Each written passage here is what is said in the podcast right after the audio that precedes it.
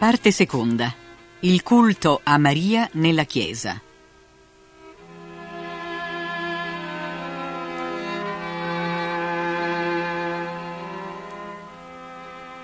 Ho esposto brevemente in quale senso il culto alla Vergine è a noi necessario. Ora bisogna dire in che cosa esso consiste. Lo farò con l'aiuto di Dio, dopo aver proposto alcune verità fondamentali che mettono in luce la grande e solida devozione che voglio far conoscere. Prima verità. Fine ultimo di ogni devozione deve essere Gesù Cristo, Salvatore del mondo, vero Dio e vero uomo. Diversamente sarebbe devozione falsa e ingannevole.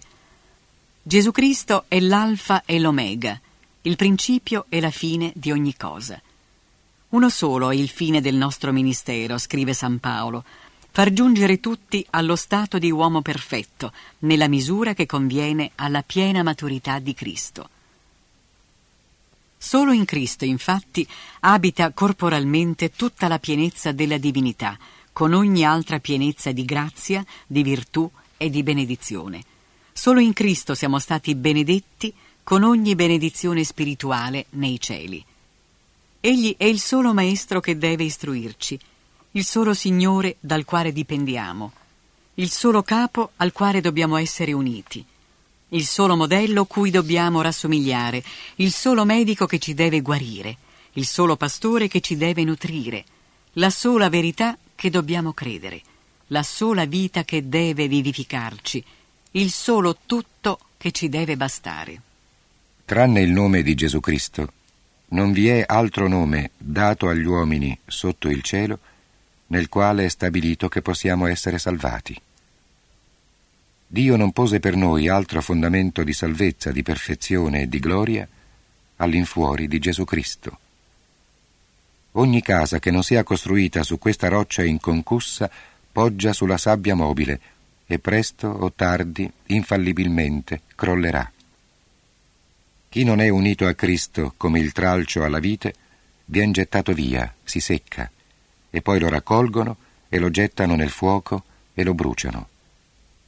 Se invece siamo in Gesù Cristo e Gesù Cristo in noi, non c'è più nessuna condanna per noi né gli angeli del cielo, né gli uomini della terra, né i demoni dell'inferno, né alcun'altra creatura potrà farci del male, perché non potrà mai separarci dall'amore di Dio in Gesù Cristo nostro Signore.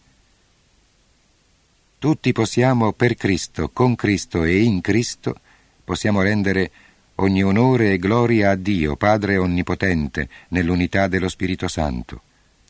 Possiamo diventare perfetti ed essere odore di vita eterna per il prossimo. Stabilire una solida devozione alla Vergine significa dunque stabilire più perfettamente il culto dovuto a Gesù Cristo. Significa indicare un mezzo facile e sicuro per trovare il Salvatore. Se la devozione a Maria dovesse allontanare da Gesù Cristo, bisognerebbe respingerla come un'illusione diabolica. Ma come ho già detto, la devozione alla Vergine Maria è necessaria solo per trovare perfettamente Gesù Cristo, amarlo di tutto cuore e servirlo con fedeltà.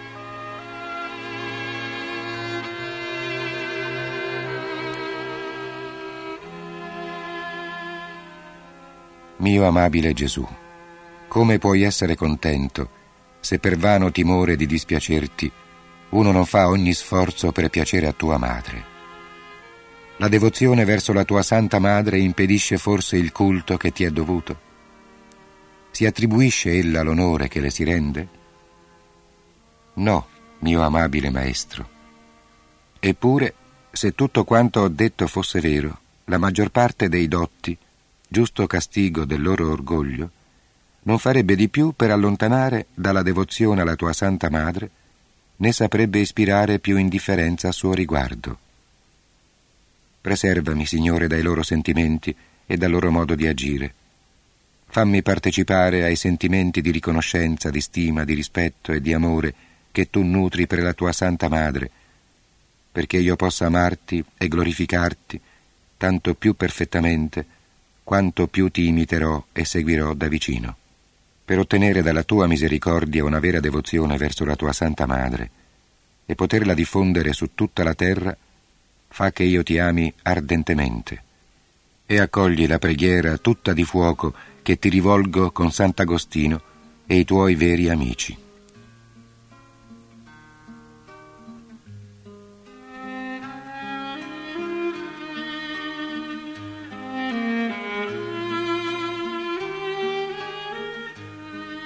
Tu sei il Cristo, il Padre mio santo, il mio Dio pieno di misericordia, il mio grande Re, il mio pastore buono, il mio unico Maestro, il mio soccorso magnifico, il mio amato bellissimo, il mio pane vivo, il mio sacerdote per sempre, la mia guida alla patria, la mia luce vera, la mia dolcezza santa, la mia strada diritta, la mia sapienza chiarissima, la mia semplicità modesta, la mia concordia pacifica, la mia protezione completa, la mia buona eredità, la mia salvezza sempiterna. Cristo Gesù, amabile Signore. Perché ho amato? Perché ho bramato in tutta la mia vita altra cosa fuori di te, Gesù mio Dio? Dov'ero quando non pensavo a te? O voi tutti desideri miei, da questo momento infiammatevi e confluite sul Signore Gesù. Correte, già troppo indugiaste. Affrettatevi verso il traguardo cui tendete. Cercate davvero colui che cercate. O Gesù, chi non ti ama sia anatema. Chi non ama te sia saziato di amarezze. Gesù dolce, che ogni buon sentimento adatto alle tue lodi ti ami, in te si diletti, di te si stupisca. Dio del mio cuore e mia eredità, Cristo Gesù, scompaia il mio cuore dentro di me e sii tu a vivere in me. Che nel mio spirito si accenda la viva fiamma del tuo amore e divampi in un incendio, arda per sempre sull'altare del mio cuore, bruci nelle mie midolla, avvampi le fibre più riposte della mia anima. Nel giorno della mia morte, che io sia trovato consumato presso di te. Amen.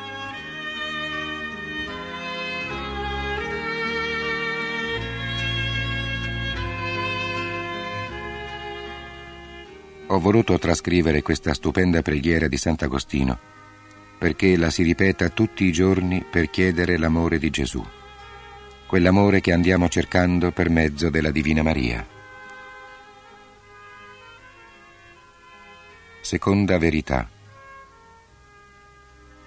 Da ciò che Gesù Cristo è nei nostri confronti, bisogna concludere con l'Apostolo che noi non ci apparteniamo più, ma siamo cosa totalmente sua, come suoi membri e come schiavi che egli ha comprati a un prezzo infinitamente caro, a prezzo cioè di tutto il suo sangue.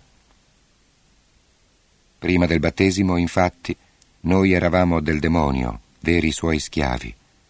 Ora il battesimo ci ha reso veri schiavi di Gesù Cristo, i quali devono vivere, lavorare e morire unicamente allo scopo di portare frutto per questo Dio uomo, glorificarlo nel proprio corpo e farlo regnare nella propria anima, perché siamo sua conquista, popolo che egli si è acquistato e sua eredità.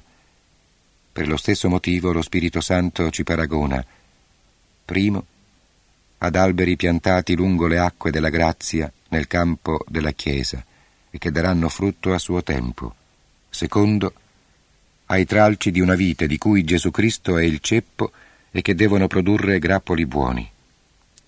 Terzo, a un gregge di cui Gesù Cristo è il pastore e che deve moltiplicarsi e dare latte. Quarto, a una terra buona lavorata da Dio, nella quale la semente si sviluppa e dà frutto abbondante, 30, 60, 100 volte di più.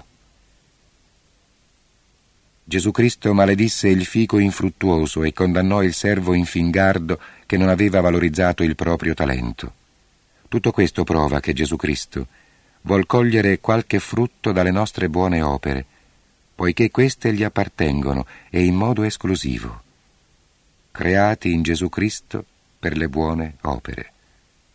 Queste parole dello Spirito Santo mostrano che Gesù Cristo, com'è l'unico principio, così deve essere l'unico fine di tutte le nostre buone opere, e che noi dobbiamo servirlo non solo come servi salariati, ma quali schiavi d'amore. Vi sono tre forme di schiavitù, la schiavitù di natura, la schiavitù forzata e la schiavitù volontaria. Tutte le creature sono schiave di Dio nel primo modo. Del Signore è la terra e quanto contiene. I demoni e i dannati lo sono nel secondo, i giusti e i santi nel terzo. La schiavitù volontaria è la più perfetta e più gloriosa per Dio che scruta il cuore, domanda il cuore e si chiama Dio del cuore o della volontà amante. Con tale schiavitù, infatti, si sceglie Dio e il servizio a Lui al di sopra di ogni altra cosa, anche se per natura non vi fossimo obbligati. Non c'è nulla tra gli uomini che faccia appartenere di più ad un altro quanto la schiavitù. Similmente non c'è nulla fra i cristiani che faccia appartenere in modo più assoluto a Gesù Cristo e alla sua Santa Madre quanto la schiavitù abbracciata volontariamente, secondo l'esempio di Gesù Cristo stesso, che prese la condizione di servo per amore nostro e di Maria Vergine, che si proclamò serva e schiava del Signore l'Apostolo si onora del titolo di servo di Cristo. Più volte nella scrittura i cristiani sono chiamati servi di Cristo. Prima del battesimo eravamo schiavi del demonio. Ora il battesimo ci ha resi schiavi di Gesù Cristo. Ne consegue che i cristiani devono essere o schiavi del demonio o schiavi di Gesù Cristo. Ciò che ho detto in modo assoluto di Gesù Cristo lo dico in modo relativo di Maria Vergine. Gesù Cristo l'ha scelta per compagna indissolubile della sua vita, della sua morte, della sua gloria e della sua potenza in cielo e in terra, e le ha quindi dato per grazia, rispetto alla sua divina maestà, tutti gli stessi diritti e privilegi che egli possiede per natura. Dicono i santi, tutto ciò che conviene a Dio per natura conviene a Maria per grazia. Poiché dunque secondo loro sono tutti e due di una medesima volontà e potere, tutti e due hanno gli stessi sudditi, servi e schiavi. La Vergine Santa è il mezzo del quale nostro Signore si è servito per venire sino a noi. Parimenti è il mezzo di cui noi dobbiamo servirci per andare a Lui. Ella infatti non è come le altre creature, le quali, se ad esse ci affezioniamo, anziché avvicinarci a Dio, potrebbero allontanarcene. L'inclinazione più forte di Maria è di unirci a Gesù Cristo, così come il desiderio più forte del figlio è che si vada a lui per mezzo della sua Santa Madre. In tal modo gli si fa onore e piacere. Ecco perché i Santi Padri e San Bonaventura con loro dicono che la Vergine Maria è la strada per andare a nostro Signore. Inoltre, se come ho già detto Maria è regina e sovrana del cielo e della terra, non avrà forse tanti sudditi e schiavi quante sono le creature? Ma dove mi conduce la penna? Perché mi soffermo a provare una cosa tanto evidente? Non ci si vuol chiamare schiavi di Maria Vergine? Che importa? Tant'è costituirsi e proclamarsi schiavi di Gesù Cristo e costituirsi insieme schiavi della Vergine Santa perché Gesù è frutto e gloria di Maria.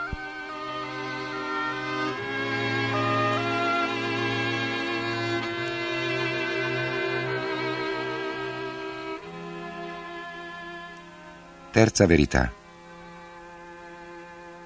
Ordinariamente le nostre migliori azioni sono macchiate e corrotte dalle inclinazioni cattive che sono in noi.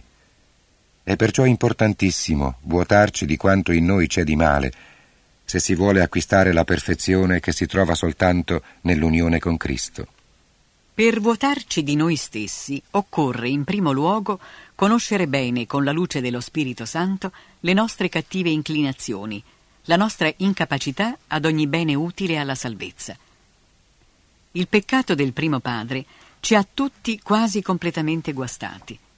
I peccati attuali da noi commessi, mortali o veniali che siano, anche perdonati, hanno aumentato la nostra concupiscenza, la debolezza, l'incostanza e la corruzione, lasciando dei residui nella nostra anima. C'è dunque da stupirsi che nostro Signore abbia detto che chi vuole seguirlo deve rinnegare se stesso e odiare la propria vita? Che chi ama la sua vita la perde e chi odia la sua vita in questo mondo la conserverà per la vita eterna? In secondo luogo, per vuotarci di noi stessi bisogna morire tutti i giorni a noi stessi. Se il chicco di grano caduto in terra non muore, rimane solo.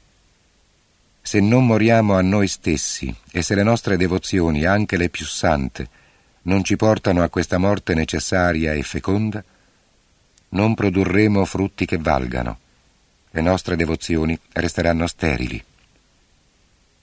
In terzo luogo, bisogna scegliere fra le devozioni a Maria e ritenere come migliore e più santificante di tutte quella che porta di più al rinnegamento di se stessi.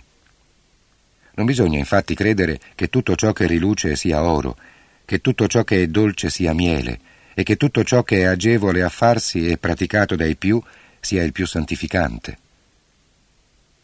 Come vi sono segreti di natura per fare in poco tempo, con poca spesa e con facilità certe operazioni naturali, così vi sono segreti nell'ordine della grazia per fare in poco tempo, con dolcezza e facilità, operazioni soprannaturali, come ad esempio lo spogliarsi di sé, il riempirsi di Dio e il diventare perfetti.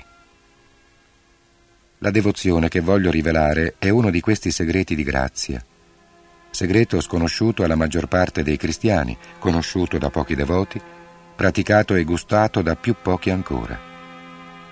Per incominciare a scoprire questo segreto, ecco una quarta verità conseguente alla terza.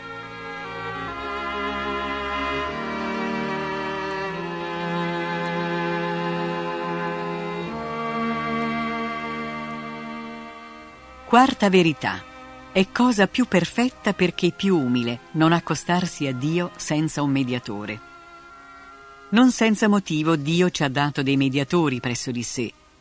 Ha visto la nostra indegnità e incapacità e ha avuto compassione di noi. Per comunicarci le sue misericordie ci ha provvisti di intercessori potenti presso la sua grandezza.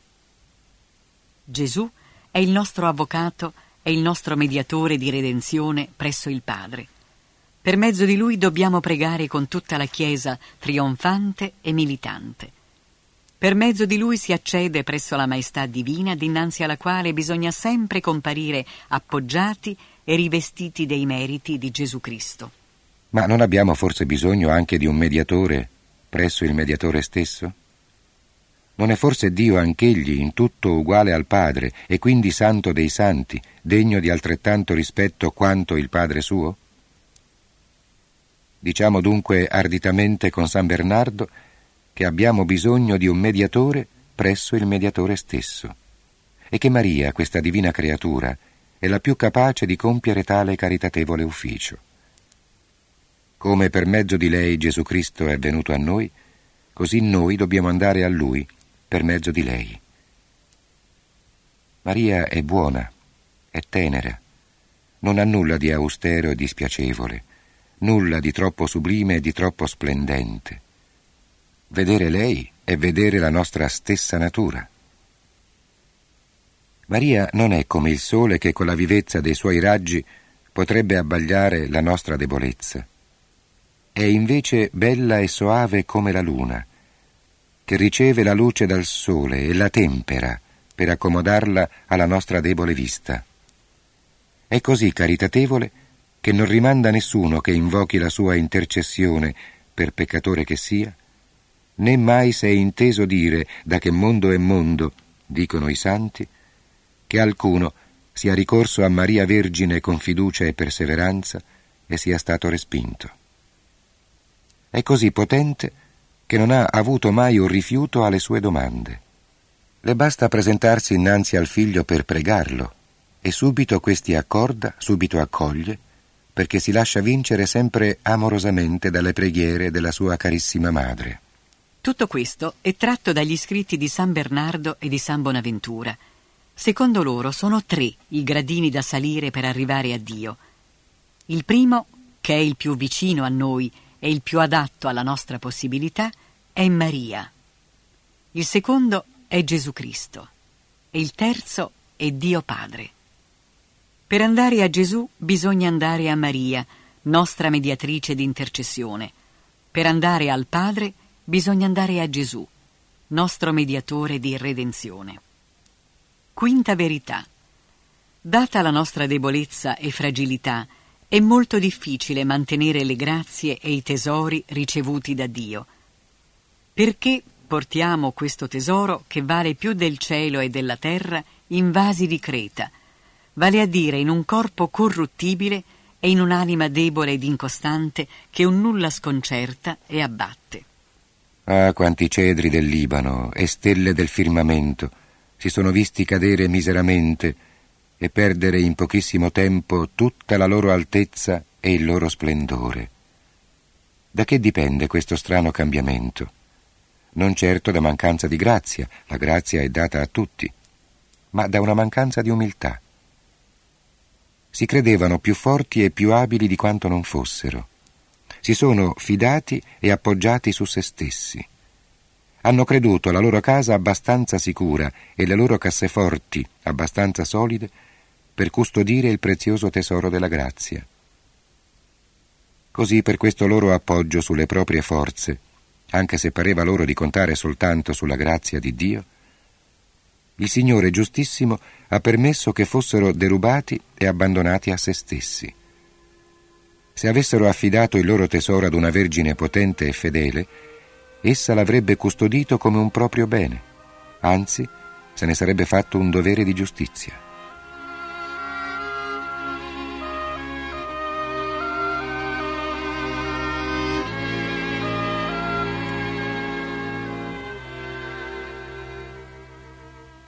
Deformazioni del culto a Maria. Presupposte queste cinque verità, bisogna ora fare una buona scelta della vera devozione a Maria. Oggi più che mai, infatti, vi sono false devozioni che si scambiano facilmente per vere. Come il falsario non altera di solito che l'oro e l'argento e rarissimamente gli altri metalli perché non ne valgono la pena, così lo spirito maligno non falsifica tanto le altre devozioni quanto quelle a Gesù e a Maria, la devozione alla Santa Comunione e quelle alla Vergine, perché esse sono, tra le devozioni, ciò che l'oro e l'argento sono tra i metalli. E dunque cosa importantissima. Primo, conoscere le false devozioni a Maria per evitarle e quella vera per abbracciarla. Secondo, conoscere quale sia, fra le tante differenti forme di vera devozione alla Vergine, la più perfetta, la più gradita a lei, la più gloriosa per il Signore e la più santificante per noi, per preferirla. Vi sono, secondo me, sette specie di falsi devoti e di false devozioni a Maria. Primo, i devoti critici. Secondo, i devoti scrupolosi. Terzo, i devoti esteriori. Quarto, i devoti presuntuosi. Quinto, i devoti incostanti, sesto, i devoti ipocriti, settimo, i devoti interessati. Abitualmente i devoti critici sono dotti orgogliosi, spiriti forti e presuntuosi che in fondo hanno una certa qual devozione alla Vergine Santa, ma criticano come contrarie al loro gusto quasi tutte le pratiche di pietà che le persone semplici compiono ingenuamente e santamente in onore di Maria. Allorché si accennano loro le lodi meravigliose tributate dai santi padri a Maria Vergine, o rispondono dicendo che quelli parlano da oratori per iperbole, o ne spiegano malamente le parole. Questa specie di falsi devoti e di persone orgogliose e mondane è molto pericolosa. Fanno un torto immenso al culto mariano e con il pretesto di distruggerne gli abusi ne allontanano realmente le anime. I devoti scrupolosi sono persone che temono di disonorare il figlio onorando la madre, di abbassare l'uno innalzando l'altra. Non sanno tollerare che si diano alla Vergine le lodi giustissime datele dai santi padri. Vedono a malincuore che davanti a un altare della Santa Vergine stiano inginocchiate più persone che davanti al Santissimo Sacramento, come se le due cose fossero incompatibili È come se coloro che pregano la Vergine Maria non pregassero Gesù Cristo per mezzo di lei. Non vogliono che si parli tanto spesso di Maria Vergine né che tanto spesso a lei si ricorra. Ciò che costoro vanno dicendo è vero in un certo senso. Rispetto però all'applicazione che essi ne fanno, per ostacolare la devozione a Maria è molto pericoloso. Direi anzi che è una sottile insidia del maligno nascosta sotto il pretesto di un bene maggiore, perché mai si onora di più Gesù Cristo come quando si onora di più la Vergine Santa. Infatti si dà onore a lei per onorare più perfettamente Gesù Cristo e ci si rivolge a lei come alla via che conduce al traguardo verso il quale tendiamo, Gesù. I devoti esteriori sono persone che fanno consistere tutta la devozione a Maria in pratiche esterne. Non hanno alcun spirito interiore e quindi gustano soltanto l'aspetto esterno del culto mariano. Recitano molti rosari, ma in fretta. Ascoltano parecchie messe, ma senza attenzione. Prendono parte a processioni, ma con nessuna devozione si iscrivono a tutte le confraternite mariane, ma senza emendare la propria vita, né vincere le proprie passioni, né imitare le virtù della Vergine Santa. Non gustano il midollo della devozione, ma soltanto ciò che essa ha di sensibile, di modo che, se non provano soddisfazioni sensibili nei loro pii esercizi, lasciano andare tutto, o tutto fanno a pezzi e a bocconi. Il mondo è pieno di questa specie di devoti esteriori. Nessuno più di loro critica le persone di orazione, le quali, pur avendo a cuore la modestia esteriore che accompagna sempre la vera devozione, si prendono però cura soprattutto dell'interiore, come di ciò che è essenziale. I devoti presuntuosi sono peccatori in balia delle loro passioni e amanti del mondo. Sotto il nome di cristiani o di devoti della Vergine Santa, nascondono o l'orgoglio o l'avarizia o l'impurità o l'ubriachezza o la collera o la bestemmia o la maldicenza o l'ingiustizia, eccetera. Dormono tranquillamente nelle loro cattive abitudini senza farsi molta violenza per correggersi. Si ripromettono che Dio li perdonerà, che non andranno dannati perché recitano la corona, digiunano il sabato, sono della confraternita del Santo Rosario o dello Scapolare o di altre sue congregazioni, e perché portano l'abitino o la catenina della Santa Vergine, eccetera.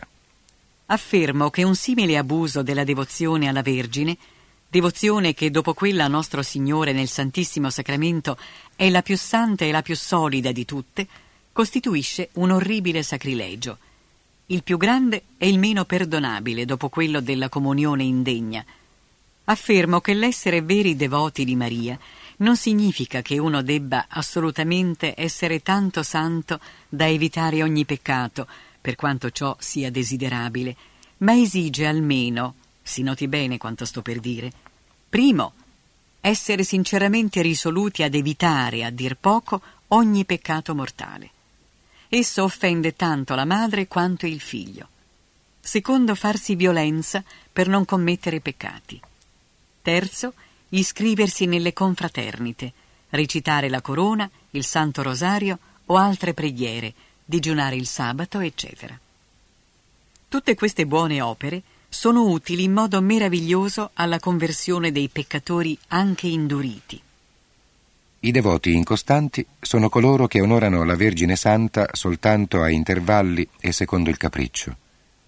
Ora sono fervorosi e ora tiepidi un momento prima sembrano pronti a intraprendere qualsiasi cosa per lei e pochi istanti dopo non sono più gli stessi.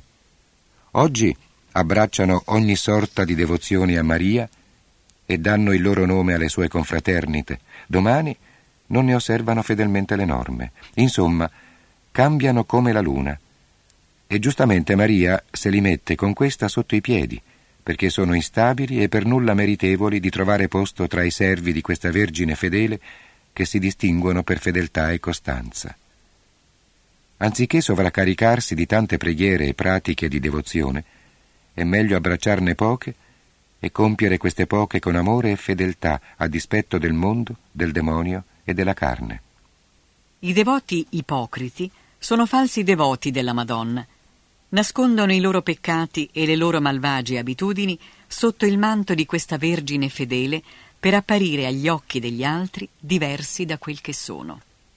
I devoti interessati, infine, sono quelli che ricorrono alla Santa Vergine solo per vincere processi, evitare pericoli, guarire dalle malattie o per altre necessità di tal genere. Senza queste necessità la dimenticherebbero. Gli uni e gli altri sono falsi devoti, per nulla accetti a Dio e alla sua Santa Madre. Stiamo dunque bene attenti a non allinearci con i devoti critici che non credono a nulla e criticano tutto, con i devoti scrupolosi che hanno paura di essere troppo devoti di Maria per non offendere Gesù, con i devoti esteriori che fanno consistere tutta la loro devozione in pratiche esterne, con i devoti presuntuosi che sotto l'ornamento di una falsa devozione a Maria marciscono nel peccato. Con i devoti incostanti che per leggerezza cambiano le loro pratiche di pietà o le abbandonano totalmente alla minima tentazione. Con i devoti ipocriti che si iscrivono alle confraternite e portano le insegne della Vergine per farsi credere buoni.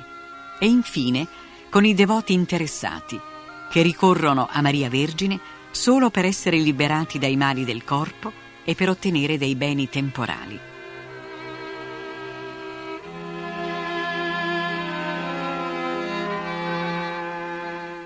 La vera devozione a Maria. Smascherate e condannate le false devozioni alla Santa Vergine, bisogna definire brevemente quella vera. Essa è, primo, interiore, secondo, filiale, terzo, santa, quarto, perseverante, quinto, disinteressata. La vera devozione a Maria è interiore, parte cioè dalla mente e dal cuore, deriva dalla stima che si ha di lei, dall'alta idea che ci si forma delle sue grandezze e dall'amore che le si porta. La vera devozione a Maria è affettuosa, vale a dire piena di fiducia, di quella stessa fiducia che un bambino ha nella propria mamma. Chi si lascia guidare da questo atteggiamento filiale ricorre alla Vergine in tutte le necessità materiali e spirituali con molta semplicità, confidenza e tenerezza e si rivolge a lei per aiuto come ad una mamma in ogni luogo e in ogni cosa, nei dubbi per essere illuminato, nei traviamenti per essere convertito, nelle tentazioni per essere fortificato nelle cadute per essere rialzato, negli scrupoli per esserne liberato, nelle croci, fatiche e contrarietà della vita per essere consolato. In poche parole, l'affetto di pietà filiale verso Maria muove l'animo a rivolgersi a lei abitualmente, in tutte le difficoltà materiali e spirituali, senza alcun timore di importunare questa madre buona e di dispiacere a Gesù Cristo. La vera devozione a Maria Vergine è santa, e cioè porta chi la coltiva ad evitare il peccato e ad imitare le virtù della Vergine, in modo particolare quelle che io considero come le dieci virtù principali della Santa Vergine. L'umiltà profonda, la fede viva, l'obbedienza cieca, l'orazione continua, la mortificazione universale, la purezza divina, la carità ardente, la pazienza eroica, la dolcezza angelica e la sapienza divina. La vera devozione a Maria è costante, conferma l'anima nel bene, la induce a non abbandonare facilmente le pratiche di pietà e la rende coraggiosa nell'opporsi alle mode e alle massime del mondo, alle molestie e agli stimoli della carne e alle tentazioni del demonio. Pertanto una persona veramente devota di Maria non è per nulla volubile, melanconica, scrupolosa o timorosa. Non già che non cada e non provi talora meno gusto nella devozione, ma se cade si rialza, tendendo la mano a colei che le è madre. Se si trova senza gusto e devozione sensibile, non se ne affligge, perché il giusto e il devoto fedele di Maria vive della fede di Gesù e di Maria, e non dei sentimenti della natura. Infine la vera devozione a Maria è disinteressata, e cioè muove l'anima a non ricercare se stessa, ma Dio solo nella sua Santa Madre. Un vero devoto di Maria non serve questa augusta regina per spirito di lucro e di interesse, per il proprio bene temporale o eterno, corporale o spirituale, ma unicamente perché ella merita di essere servita e Dio solo in lei. Non l'ama perché abbia ricevuto o speri riceverne favori, ma perché essa è amabile. Per questo le vuole bene e la serve fedelmente, sia nelle noie e nelle aridità, che nelle dolcezze e nei fervori sensibili, tanto sul Calvario quanto alle nozze di Cana. Quanto sarebbe ben ripagata la mia fatica se questo piccolo scritto, cadendo fra le mani di un'anima ben disposta, nata da Dio e da Maria, e non da sangue, né da volere di carne, né da volere di uomo, le scoprisse e ispirasse per grazia dello Spirito Santo l'eccellenza e il pregio della vera e solida devozione a Maria, quale sto per esporre. Mi sento più che mai animato a credere e sperare tutto ciò che ho profondamente impresso nel cuore e che vado chiedendo a Dio da tanti anni, che cioè presto o tardi la Vergine Santa avrà più che mai figli, servi e schiavi d'amore, e che per tal mezzo Gesù Cristo, mio Signore, regnerà sempre più nei cuori. Prevedo che molte bestie frementi verranno in furia per dilaniare con i loro denti diabolici questo piccolo scritto e colui del quale lo Spirito Santo si è servito per scriverlo, se non altro per seppellirlo nelle tenebre e nel silenzio di un cofano perché non sia pubblicato. Assaliranno anzi e perseguiteranno quelli e quelle che lo leggeranno e lo metteranno in pratica. Ma non importa, tanto meglio. Questa visione mi dà coraggio e mi fa sperare un grande successo, e cioè la formazione di uno squadrone di bravi e valorosi soldati di Gesù e di Maria, dell'uno e dell'altro sesso, pronti a combattere il mondo, il diavolo e la natura corrotta nei tempi pericolosi che più che mai si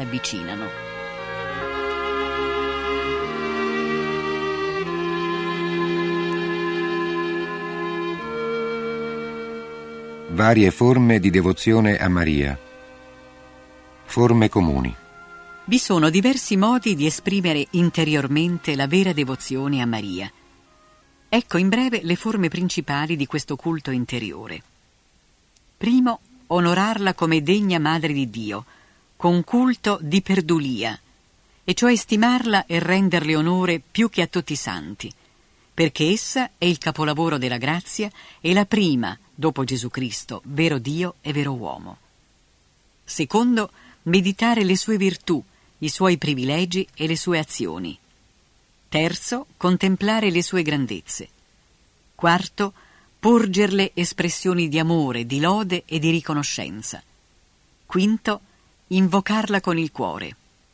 Sesto, offrirsi e vivere in comunione spirituale con lei. Settimo, compiere le proprie azioni con lo scopo di piacerle. Ottavo, intraprendere, continuare e finire tutte le proprie azioni per mezzo di lei, in lei, con lei e per lei, a fine di compierle per mezzo di Gesù Cristo, in Gesù Cristo, con Gesù Cristo e per Gesù Cristo, nostro ultimo fine. Chiariremo quest'ultima forma. Vi sono molte forme di vera devozione a Maria ispirate dallo Spirito Santo ad anime devote e molto santificanti. Devozione che servono meravigliosamente a santificare le anime, purché siano compiute in debito modo, e cioè, primo, con la retta intenzione di piacere a Dio solo, di unirsi a Gesù Cristo, nostro fine ultimo, e di edificare il prossimo.